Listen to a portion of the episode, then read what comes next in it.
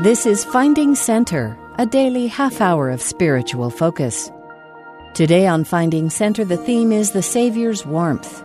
Douglas R. McKinlay, an associate teaching professor of advertising in the BYU Department of Communications when this devotional was given, will give his address entitled The Approachable Master.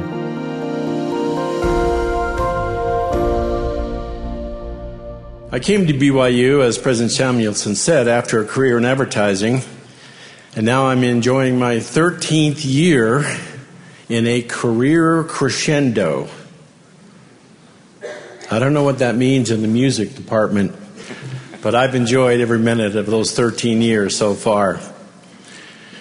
The field of sports is a wonderful place to find metaphors and analogies for life. And I would like to begin with one this morning. It's this phrase, leaving it all on the field, which is to say that one gives everything out there on the playing field, or the court, or the stage, holding nothing back. There are times in our lives where this analogy makes particular sense. For example, when serving a mission, you would want to make sure you came home with no regrets, that you left it all in your field of labor. There is something awfully satisfying about giving it 100%, whatever the assignment. But what if your pre earth assignment was to come to the playing field of mortality, where there would be the forces of opposition trying to keep you from leaving it all on the field? Such is certainly the case with earth life. But how do we then give it our all? What can we do to assure that we leave this life with the fewest possible regrets? For the next few minutes, we'll discuss one sure way, and that is to come under the influence of the Master, the one perfect example of someone who indeed left it all on this very playing field. And so I have titled my remarks this morning, The Approachable Master life's critical relationship. May I begin by putting a series of related questions to all of us. Why is it that we do not befriend with greater intensity our Savior, the master of ocean and earth and skies, at a level that truly affects, perhaps even drives, our own personal behavior? Said another way, why do we not capitalize on the Spirit of Christ within all of us? To more completely comprehend the Master's purpose and the will of the only name under heaven by which we may gain life eternal. And lastly, why do we not accept more openly his simple invitation to come unto me? In much the same way President Ezra Taft Benson approached our tendency as a people to undervalue the positive effects of studying the Book of Mormon May I be bold enough this morning to suggest that the same condition may well apply for our Savior.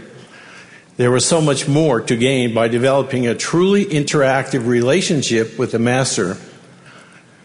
To use his own parable, could it be that we are the travelers on the highway and that the Master has bid us to his wedding feast? Why would we not come? We can learn of the Master even love Him for all He has accomplished on our behalf, and yet still position ourselves beyond our own ability to receive many additional and ennobling blessings. It would be like joining a sports team but not going to practice, not benefiting from the coach's experience, and never actually taking the field. Listen to the Savior's own injunction in Matthew 11 28 30. Come unto me, all ye that labor and are heavy laden, and I will give you rest. Take my yoke upon you and learn of me, for I am meek and lowly in heart, and you shall find rest unto your souls. For my yoke is easy and my burden is light. And in our day, the clarion call from the brethren is an echo from the corridors of time Come unto Christ. The reason this call never goes away is that once we are fully engaged with the Master, we become like the followers of King Benjamin. You will recall that after his landmark speech to the people, he sent among them desiring to know if they believed his message and if it had actually made a difference in their lives. Their unified response is an example to all of us. Yea, we believe all the words which thou hast spoken unto us, and also we know of their surety and truth, because of the Spirit of the Lord omnipotent, which has wrought a mighty change in us or in our hearts, that we have no more disposition to do evil, but to do good continually. As professed Christians and practicing Latter day Saints, we embrace the doctrine set forth in the fourth article of faith. The first principle, of course, is faith in the Lord Jesus Christ, something that precedes all else. But sadly, we sometimes become little more than Facebook friends with our Lord and Master, clicking our like button on Sunday and then only visiting his page when we have a special need or when prompted by another Sunday arrival. Exhibiting the symbolic behavior just described, it is possible for us to become our own version of what the Apostle Paul describes in his discourse on charity as a sounding brass or a tinkling cymbal. Perhaps we could change a word or two and make it more interfacing and interrogative have I become as a sounding brass or a tinkling cymbal? So, again, why is it that we move closer to the Savior on occasion and then drift away? And then move closer and then drift away? In an undulating kind of relationship, not unlike the movement of the tides. May I share some possible reasons why we might stray from a member of the Godhead most anxious to befriend us and most ready to receive us, regardless of our present circumstance. An obvious place to begin is the sometimes subtle, but nevertheless diabolically decreed role of the devil himself, who is everlastingly committed to distancing us from the influence of the Master and will do all in his power to keep us from developing a strong personal bond that would strengthen us and guide us safely through the many vicissitudes of life. And let us remember the further we are from the influence of the Master, the closer we are to the influence of our most formidable foe. The adversary knows that if he can make us feel alone, even when we aren't, we become much more vulnerable to his very careful, very strategic advances. Here are two of the many strategies he uses to keep us from the Master. Number one, he convinces us that we are unworthy to enter the presence of the Master, even through prayer, by using the tactics of guilt, shame, or embarrassment, knowing that we have, quote, all sinned and come short of the glory of God. He reminds us that the Master is perfect and we are not, pushing further the distance between us. Number two, he makes us believe that we can do all things on our own and have no need for the Savior's help. Just as a small child responds to a parental guidance by saying, I can do it myself. This is commonly known in LDS parlance as the pride cycle. Not a good place for us to find ourselves as adults. Some years ago, while serving with the missionaries, in the Arizona Tucson mission, I created a series of what my bride, Betty Joe, likes to call doctrinal diagrams. This one deals with what I have termed the drift phenomenon. It works like this Say you receive a new calling in the church and you are totally overwhelmed. You need the influence of the Master in order to execute your calling. He, of course, responds with the appropriate inspiration, but as time goes along, you get more comfortable with the calling and your ability to perform it. What may inadvertently happen is that you begin to drift away from the need for constant inspiration and toward a reliance on your own abilities. Not that you would ever plan on or even notice this happening. It just seems to be a part of what King Benjamin might have called the natural man syndrome. That tendency to drift away from the master and his influence when we are not in personal crisis mode. Once again, we become that proverbial three year old saying, or perhaps shouting indignantly, I can't do it myself. We are exactly where the adversary would like us to be, out there and on our own. On the other hand, if we lean not to our own understanding, we're on the arm of flesh, and as we stay close to the Master's influence, it is easy to see a dramatic difference. We might call this slide the non drift phenomenon or a magnifying your calling phenomenon. Imagine the power as you become increasingly proficient in your calling while enjoying an ever increasing degree of spiritual influence from the Master. To borrow a word from a famous MasterCard advertising campaign, priceless, suggesting a value difference between things we can buy, the temporal, and things we cannot buy, or the spiritual. And speaking of things temporal, consider the time and energy we spend at this and perhaps other institutions preparing for and advancing our careers. And let us remember that unless I miss my guess, our careers will not rise with us in the resurrection. Certainly, I will be unemployed, since I doubt the existence of or need for TV sets, billboards, YouTube, the internet, or I anything on the other side of the veil. I trust even our two surgeon sons may have to look elsewhere for employment. A very long time ago, as an undergraduate student at BYU, I memorized this quote from Harvard philosopher James Allen, in which he points out the danger of going it alone. Man is the causer, though nearly always unconsciously, of his own circumstances, and that while aiming at a good end, he is continually frustrating its accomplishment by encouraging thoughts and desires which cannot possibly harmonize with that end. Making critical life decisions without the aid of the Master's direct spiritual influence is like embarking on a long sea voyage in a craft without a rudder or a helm or perhaps even a mast. Continuing our list, here are three more strategies the adversary uses that may be keeping us from a broader, deeper, critical relationship with our Master. Number three, he creates doubt about our own self worth and our own God given abilities. Number four, he gives us a feeling of entitlement. Since, after all, we are children of God, we are all somehow amazingly due a divine inheritance. The entitled attitude says, It's never my fault. Surely the blame for my inability to perform up to expectations must lie with another. And besides, isn't the Savior supposed to be my all time safety net? Number five, He helps us, not that we need help here, but He helps us develop our powers of procrastination. After all, there is always and forever tomorrow, right? What could possibly be the rush?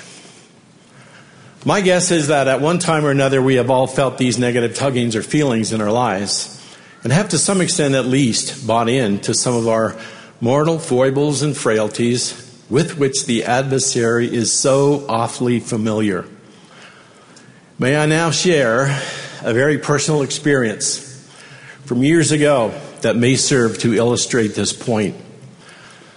I had been set apart by two general authorities as stake president during the blessing, certain, as I viewed them, promises had been mentioned, one of which related to the success of a new business venture I had just undertaken.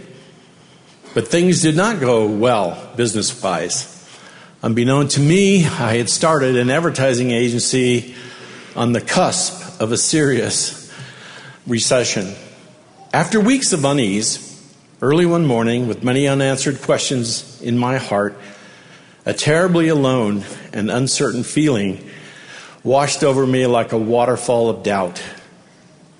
Although going into business for myself seemed like an inspired decision at the time, I began to second guess the rightness of my choice and even wondered about the inspired words that had been uttered just a few months before.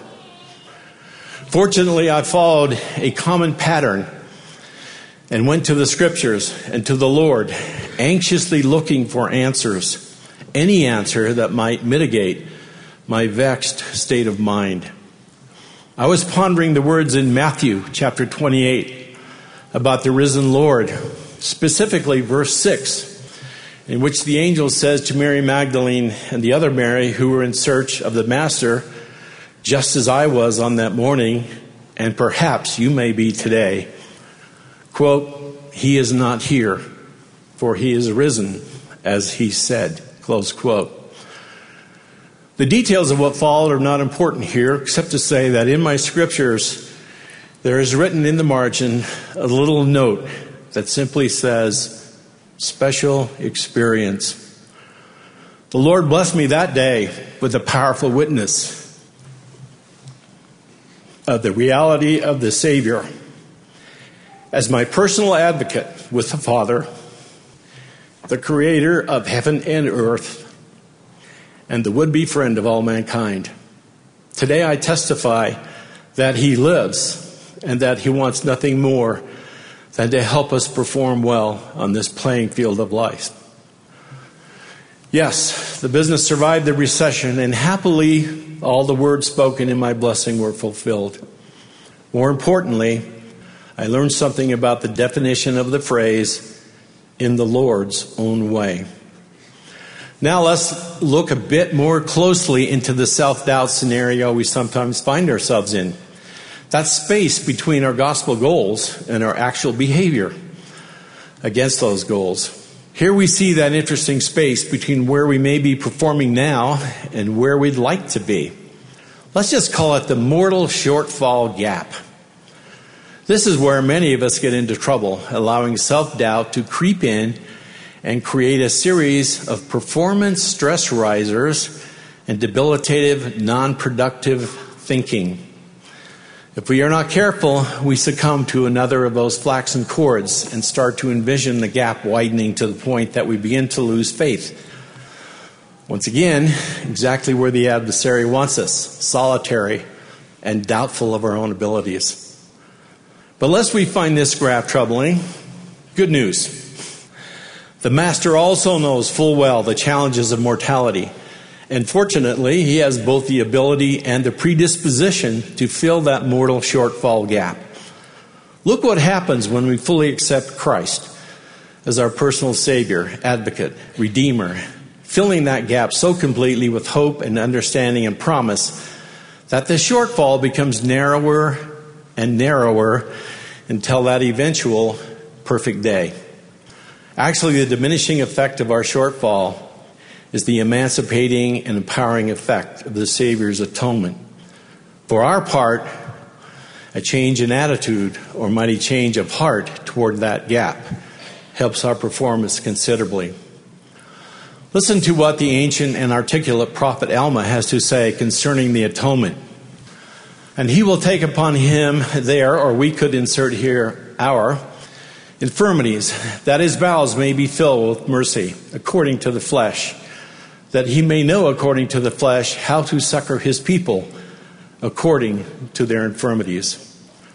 And in our day, the Savior has spoken to us in the Doctrine and Covenants with these reassuring words For behold, I, God, have suffered these things for all, that they might not suffer if they would repent.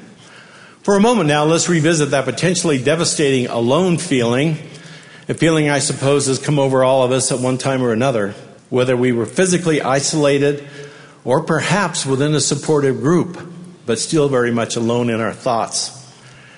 This feeling of abject loneliness is another key tactic used by the adversary to create distance between us and our Savior. The subtlety here is that Satan would have us believe that no one, not even the Master, can, quote, reach me and relate to me on a personal level and feel exactly uh, how I feel in my terribly unique circumstance. But the Master knows and feels your precise pain and anguish, regardless of its source and intensity. The Savior has vicariously suffered your exact same suffering.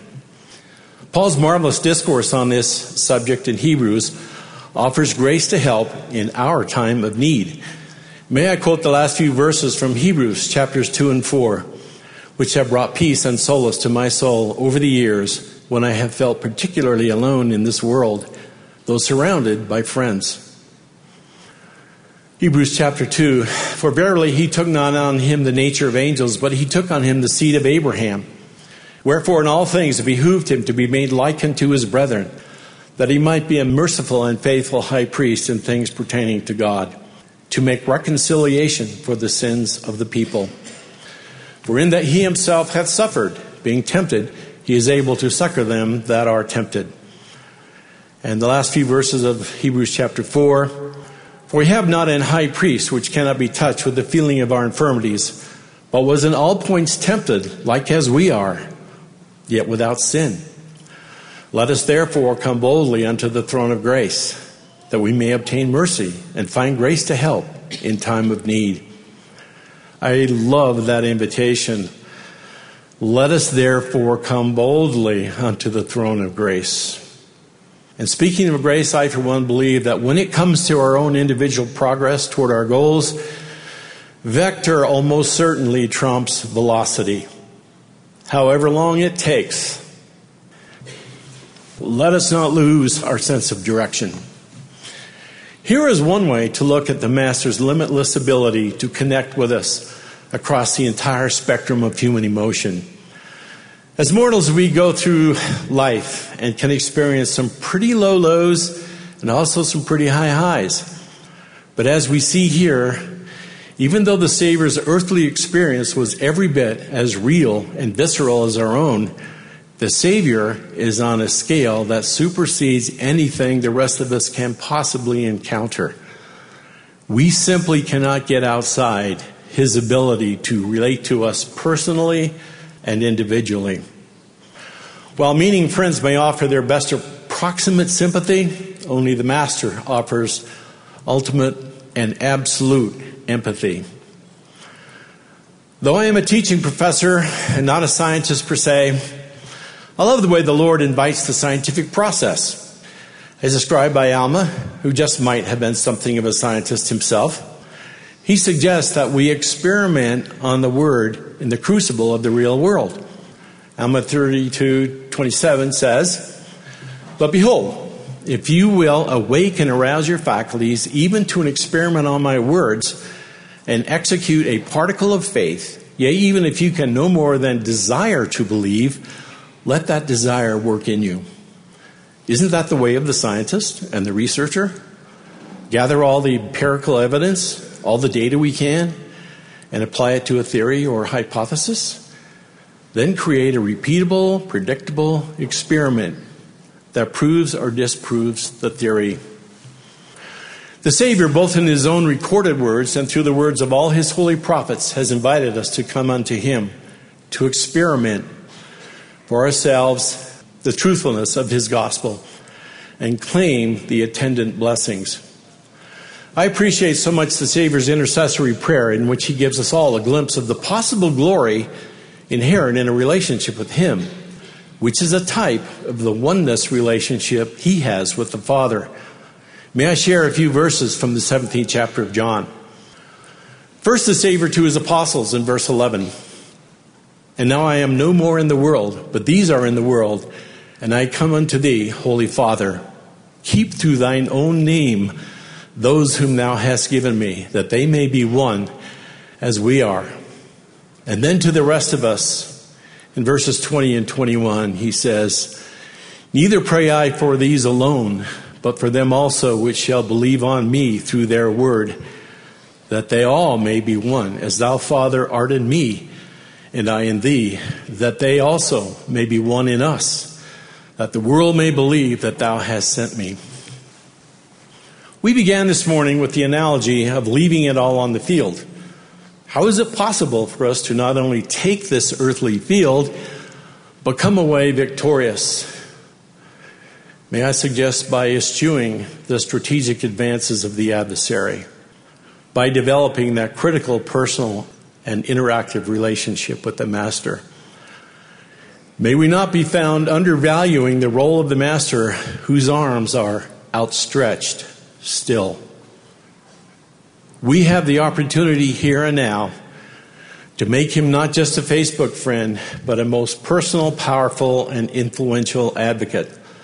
Let us not buy into the adversary's attempts at keeping us away from the everlasting peace and safety and eventual exaltation available if we but commend our own personal will into his all powerful hands.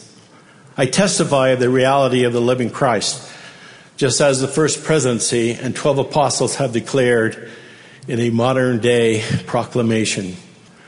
And that as we boldly approach Him, our own personal performance becomes our own personal legacy. As we engage with the Master, may we leave it all on the playing field of this life, which is my prayer in the name of Jesus Christ. Amen. Amen. You've been listening to Finding Center. Join us every weekday for a half hour of inspiration and spiritual focus. Today's theme was the Savior's Warmth. Douglas R. McKinlay gave his talk entitled The Approachable Master. Speeches on Finding Center are often edited for broadcast. Find links to the full talks and access the rest of our Finding Center episodes on the free BYU radio app, available wherever you get your apps.